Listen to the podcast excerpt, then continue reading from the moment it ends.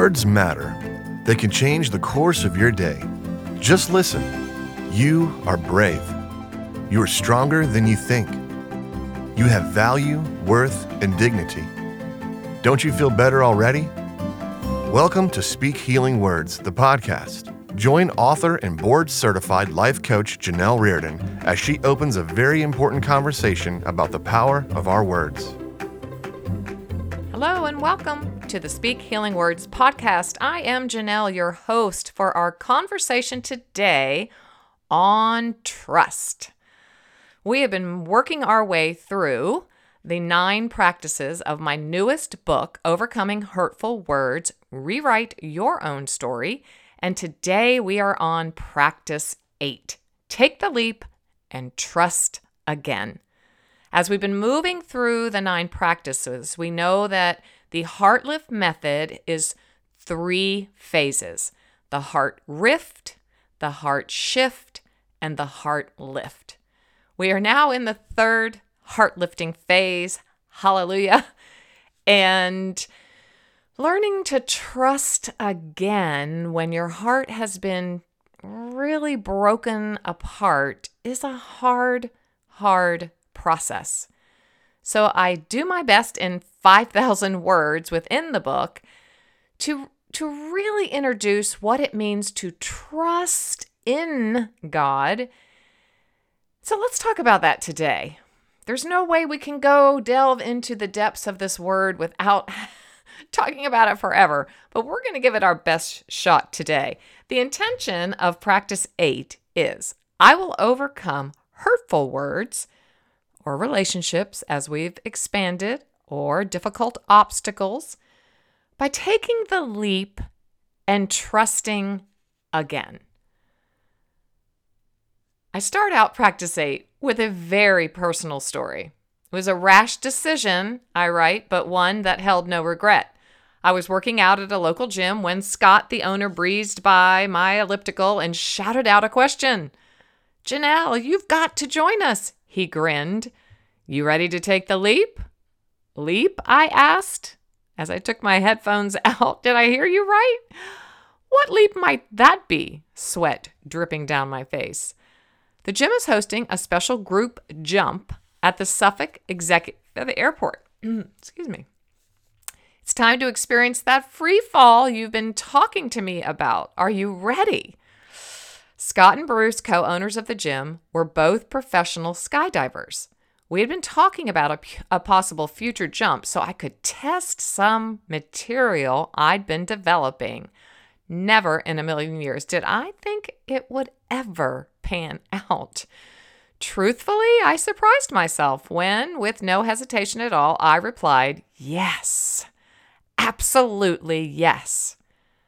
After my workout, I went home and told my husband, Rob, What? Are you serious? He asked. Yep, you're going to join me. It's on Father's Day. Perfect time to do it, I said. All in the name of research.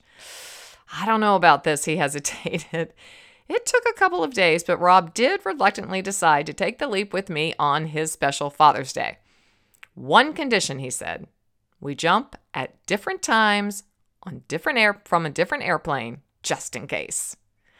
Ever the hmm, let's say the wise one. Let's not both go down at once. He was he's a realist and I so I had to wisely agree just in case. I love the words of really one of my favorite favorite counselors and uh, authors, Paula Rinehart. She talks about trust and living life courageously this way. And I was reading her book at the time, Strong Women, Soft Hearts. And these words reminded me that, you know, God wants us to take some leaps. It turns out that playing it safe, at least in matters of the heart, is the most dangerous thing you can do. Hmm. By that route, the safe route, you become a butterfly pinned to the wall with wonderful colors and all kinds of potential, but going nowhere. Oh, let's let that sink in. Your wings are clipped. To really fly, you must claim the courage to live out of your real self the one God called into being. Here in the Speak Healing Words community, we call this our God breathed true self. That Genesis 2 7 human being that God breathed his very nature into, meaning we have his virtue living inside of us. For as long as I can remember, trusting in God seemed to go hand in hand with the proverbial leap of faith. So, with intense curiosity, I really did begin my own search to see the parallels between trusting in God and taking a leap of faith out of an airplane, a free fall experience. My study started in a hotel room in Chicago with simple definitions, a Bible concordance, and scripture reading. At the time, I believe it was 2004. Uh, we didn't have uh, computers and all of these things, all of the Google and all that stuff, if I'm correct. So I had my books with me. My husband was at a business conference, and, and when he was gone, I decided this was the time I was going to start writing a new Bible study because that's what I used to do fervently was write Bible studies and teach the Bible. I have since gone back and got my master's in counseling and have opened a practice. So a lot of my writing has shifted, uh, although I still definitely, you know, the Bible is definitely my uh, foundation.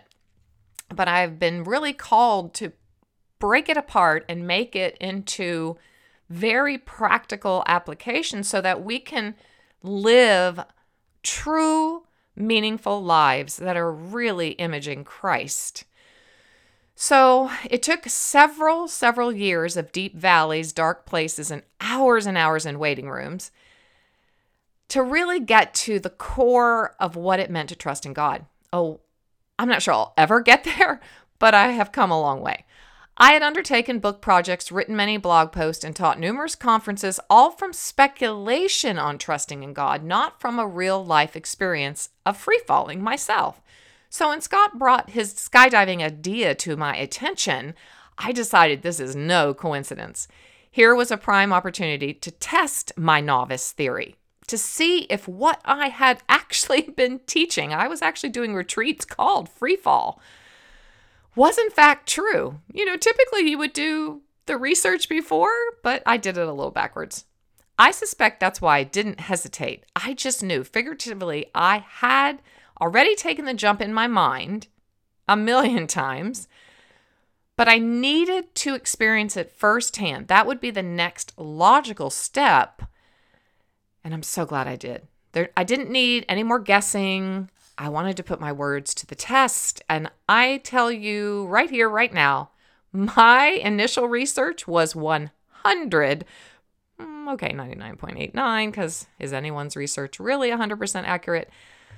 That tandem jump from 15,000 feet in the air confirmed my notion that taking a literal leap into the vast blue skies from a moving airplane is the perfect metaphor for trusting in God. You know, sometimes in life we are thrust into the depths of trust. Trust is quite a word, and it casts quite a shadow. Five letters only, but what a big word it is. I have found this a difficult concept to understand. And so that's why I started researching it. So, in the book, if you have the book with you, I'm on page 155, getting ready to flip to 156. And I I write here that I had to go to the words within the word because that's what we do and speak healing words. So we can really, really understand what a word means. We have to take it apart, we have to dissect it. Because trust, mm, it's one of the foundational principles of our life, of our faith, of our relationships, our family bonds, our governments, everything, political systems. So I turned to my favorite dictionary, the Webster 1828. I have a green one that was given to me when I by one of the founders of the principle approach uh, methodology of teaching and it is falling apart and my children say they're going to put it in my grave with me. And now you can get it online, which is really fun because I can look it up anywhere from my phone. So the 1828 defines trust, the verb, in this way. Are you ready? I think you're going to be as ahad as I was. It in the verb sense, it is a reliance or resting of the mind. Oh yeah, it it really says this. A resting of the mind on the integrity, veracity, justice, friendship, or other sound principle of another person. I like now to say that trust is like this. I feel so safe with this person. I feel at ease with this person. This person is my person. I can just be with them. No expectations, no judgments, no shame, just grace and acceptance and belonging. A second definition is a firm belief in the reliability, hmm, truth, ability, or strength of someone or something. And as I write in the book, take note resting of the mind and on the portion of this definition. Trust has to be in or on someone or something. Okay, so let's look at reliance then. We're going to take it down into the into the words within the word. So reliance then is rest or repose of mind that results from a full belief of the veracity, which veracity just means truth. There's not an ounce of lying in that person, or integrity of a person, or the certainty of a fact. Take note, rest of mind, once again, is in the definition of reliance. And then we add to that full belief. Okay, I told you veracity is habitual truth. And integrity is that quality of being honest and having strong moral principles. Veracity, then, hear me here, write this down, circle it in on page 157 on our chart. Veracity is the cornerstone of God's character. Numbers 23 19 says this in the ancient text God is not a man that he should lie nor a son of man that he should change his mind. God cannot lie. He just can't. So when we look at the words within the words here, we see that trust and reliance go hand in hand. They are intimately acquainted. One can't work without the other. Genuine trust and reliance both require a full belief in the one being trusted. So this this is really critical and I found this to be the really critical point. So bear in here with me for a few minutes as we get to this. When we are speaking of God, a full belief must be active in order to truly trust in God because full belief, not half hearted, maybe I'll think about it, trust really will not pull us through to the other side to be able to trust again. And when we trust, when we do put that full belief in that preposition, so important there, in God, in the veracity of his character, that God, basically, the bottom line here it is God is trustworthy. He is. But we have to have a full belief of that. And you know what? It typically takes some life experience, some exercising of our trust muscles on smaller trials, maybe earlier on in our faith walk, that, you know, we have to exercise our faith and, and put our trust in God in smaller ways so that when the bigger hate even putting bigger, smaller in there, but when a trial of some true difficulty comes, a cancer diagnosis, a divorce, uh, you fill in the blank. Something that is shocking and overwhelming. Our trust muscles then must have been exercised. They must be prepared and strong enough to be able to put a full belief into God. When we do trust, then the affect, the AFFECT of that, what we experience in our bodies is a rest or a repose of mind. Since we've defined rest, and we went through that in practice five, make sure that's practice five. I don't want to lead you astray. Yes, practice five. As collecting strength in our souls, perhaps we can now interpret trust. Oh, and I love this so much as collecting strength in our minds. And they are different. When I first discovered how trust linked to the mind, I really, I honestly was shocked. I thought, oh my goodness. How many times have you heard? I've heard really great Bible teachers talk about the battle is always in the mind. Scripture talks about the mind, Paul teaches about it. The mind really is our battlefield, isn't it? Our thought processes, our cognition. That's why I'm here with you right now to help us strengthen our minds, our thinking processes, our capacity to have a mature mind. The greatest battles typically involve our thought processes, don't they? And our perceptions. Oh my goodness, just in my client work this week, so much is about perception, perception, and perception. It's just amazing. So, if we follow that path of reasoning, if trust brings rest to our minds, shouldn't it then also bring peace to our hearts and souls and health to our physical being? Think of the ramifications of this just for a moment. A reduction of anxiety and stress levels increased overall wellness, and more productive sleep patterns, which are all proven to add meaning and satisfaction to life, are a direct result of putting our trust in God Almighty and also having trust in the nearest relationships, the most meaningful relationships in our lives. I just put it this way, and I've said it before, I'm going to repeat it again. It's when I'm with someone and I feel at ease in my body, I feel safe.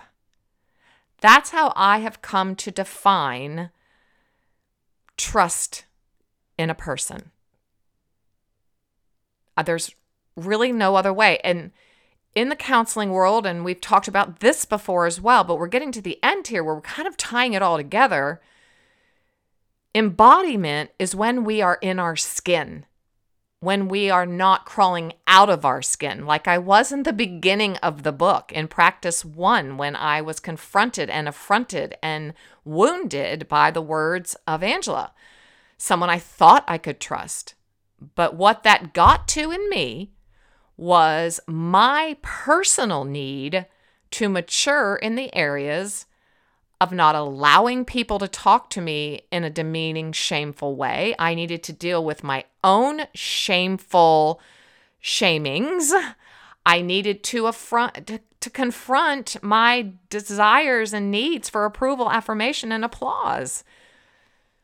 So that is an exercise in which I had an aha and I grew my trust muscles. And now I know through the grace of God, I would handle that situation differently and I am more whole. So I will hand, answer, I will respond and not react.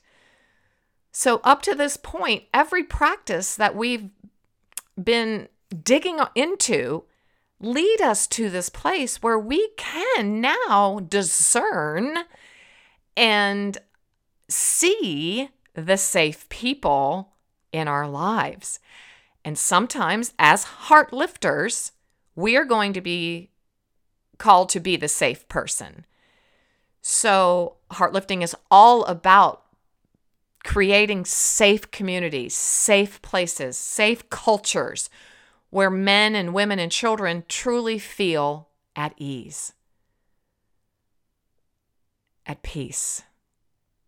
When someone sits with me, I want them to be able to place their trust in me so they, they feel safe enough to be able to vocalize their pain or their struggles in a safe way, in a safe place, so that they can move through any heart rifts or difficulties and ultimately reach freedom in Christ.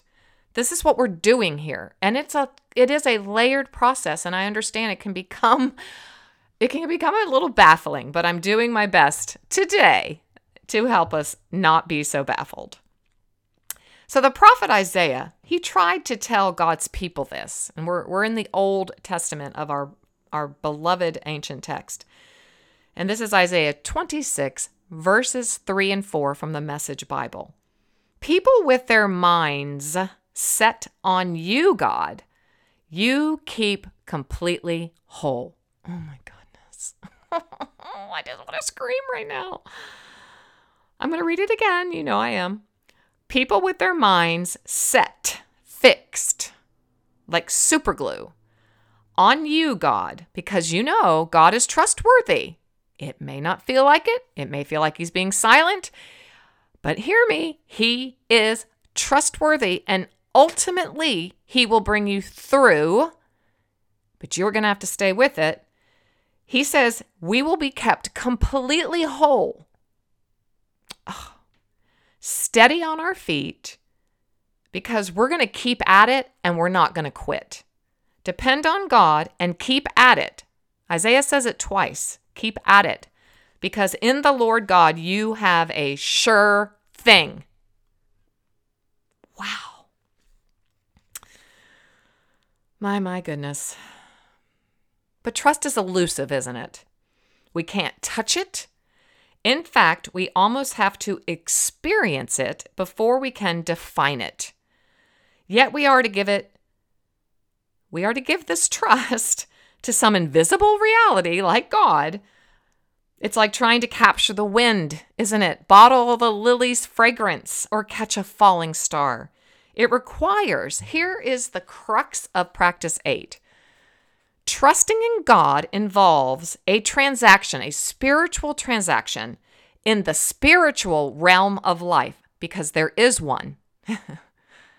there is. Not the physical. So the intangible object here is our trust. Just try to define trust, right? Before you heard the real definition, it's a resting of the mind on the veracity and integrity of some other human being or some being. It's a hard thing to define. That's why I've spent so many years trying to do it. But we we have to take our trust, that deep, deep mm, thing inside of us, and put it in an invisible reality, which is God. But we can't see or touch him. But he's he is a reality. He's just invisible to us. Oh, yes, we can see him in other people. We can see his spirit blowing through the trees and we can sense his presence. But we cannot physically put our hands on his skin like the disciples could to Jesus. This is a high stakes risk, I say. I think you might agree. So, as you move through the rest of the practice from page 159 on, I share my journey about jumping out of the airplane and my tandem experience with Tandem Jim, who was literally belted to me. It was quite the experience. And I actually forgot he was belted to me when we first pushed out of the plane. And I had this visual image in my brain that as we began our free fall from the airplane that I would just look like a beautiful ballerina, but no no no. I turned and tossed and turned and went into a 120 mile per hour free fall that all I could think in my cognition, because my cognition, my thought process went berserk, was I'm gonna die, I'm gonna die, I'm gonna die, I'm gonna die, I'm gonna die, I'm gonna die. I I that's that is the one thought that rolled through my mind as I was rolling through the free fall. I forgot Tandem Jim was on my back. I forgot that we had a parachute. I thought I'm to die. I'm to die. I couldn't breathe. The air was freezing cold. And then all of a sudden, this little the the parachute, the little tiny white balloon that pops up first before he, he deploys the big parachute, slowed us down a bit. And then he deploys the parachute and whoosh. We went from 120 miles per hour free fall to absolute becoming upright and silent. It was remarkable. I forgot he had the parachute, and I likened the parachute to prayer. That when we, when something va- puts us into the vast blue skies of the unknown, some diagnosis, some trial, some harsh words, some difficult relationship, a crash, something. And we're going 120 miles an hour and we just think we're not going to make it, we're going to die, we're going to die. Oh my god, what's happening? What's happening? What's happening? What's going on? What's going on? What's going on? And if if in that millisecond, remember between the stimulus and the response, that we can say, "God help me." That's like pulling the parachute. We will whoosh come upright and silence will settle in, peace will come into our souls and trust will prevail. I forgot Tandem Jim was on my back but he was on my back and he was in control and everything was fine. So Tandem Jim was was God Almighty to me. And before we did this, I thought I'm going to take the reins. I want to be in charge once we deploy the parachute because he had talked to me about that. And I am telling you, once we became upright and the parachute came and the silence came, I didn't want to move. I couldn't move a muscle. I was so grateful. It's like, oh my God, oh my God, oh God, I'm, I'm not dead. And he tapped me on the shoulder and he was going to hand me the reins. And I shook my head no. And I said, Oh, no, you're good. I'm good. I'm good. You're in control. I don't need to be in control. I don't want to be in control. I trust you completely, Tandem Jim. I trust you completely, Almighty God. And the next thing he said, I'll never forget it. He and we were going through the clouds. He goes, "Kiss the clouds. It's your turn to kiss the clouds." And I did. And it was the most amazing thing. And of course, I calmed down mostly. And the perspective that I had of being that high in the altitude and looking down at the world that looked so small changed everything in my life. So, closing out, because we're going a little bit long, Hmm. I just want to read to you something that the brilliant A.W. Tozer wrote in The Knowledge of the Holy.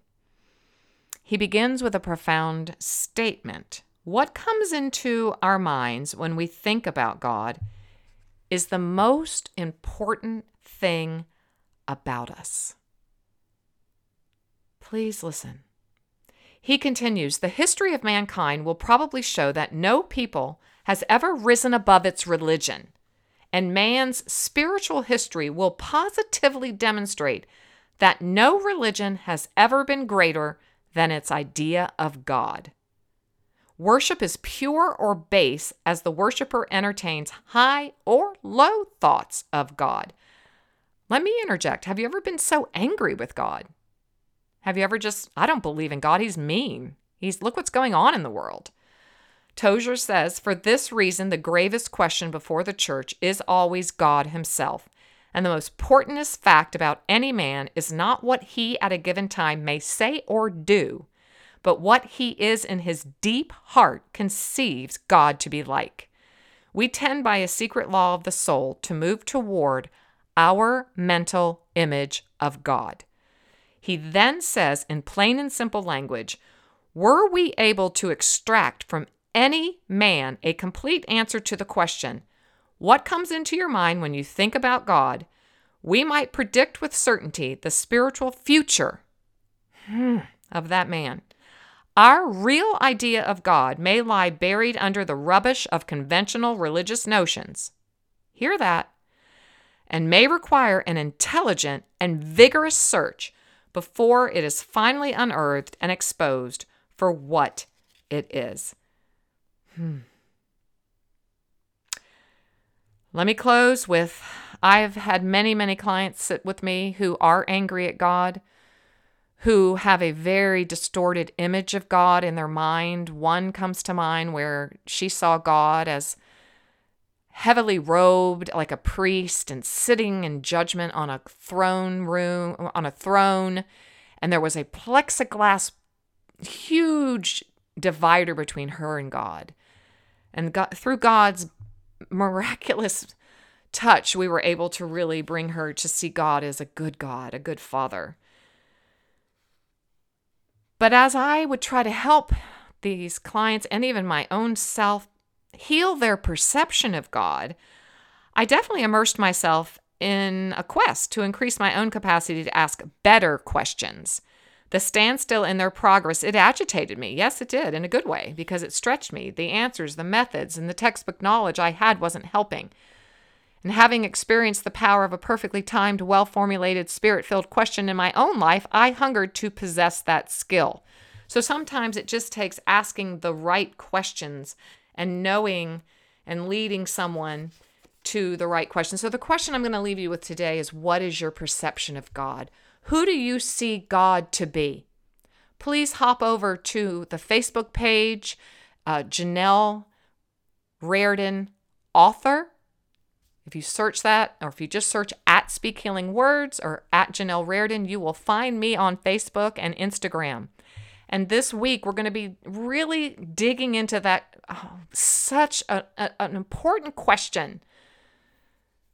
Who and what and how do you see God?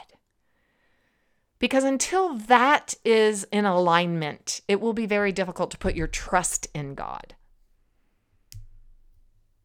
It's not that we don't put our trust in people or spiritual leaders or churches, but ultimately we put our trust in God and God alone. So join me as we take this conversation further. Please subscribe to my blog, subscribe to this podcast so you can receive in your inbox daily, weekly, monthly encouragement. Nothing but encouragement, inspiration, and truth. It's been great being with you today. I will see you next time and never forget that God is trustworthy. You can place your heart in His hands. I'll see you next time.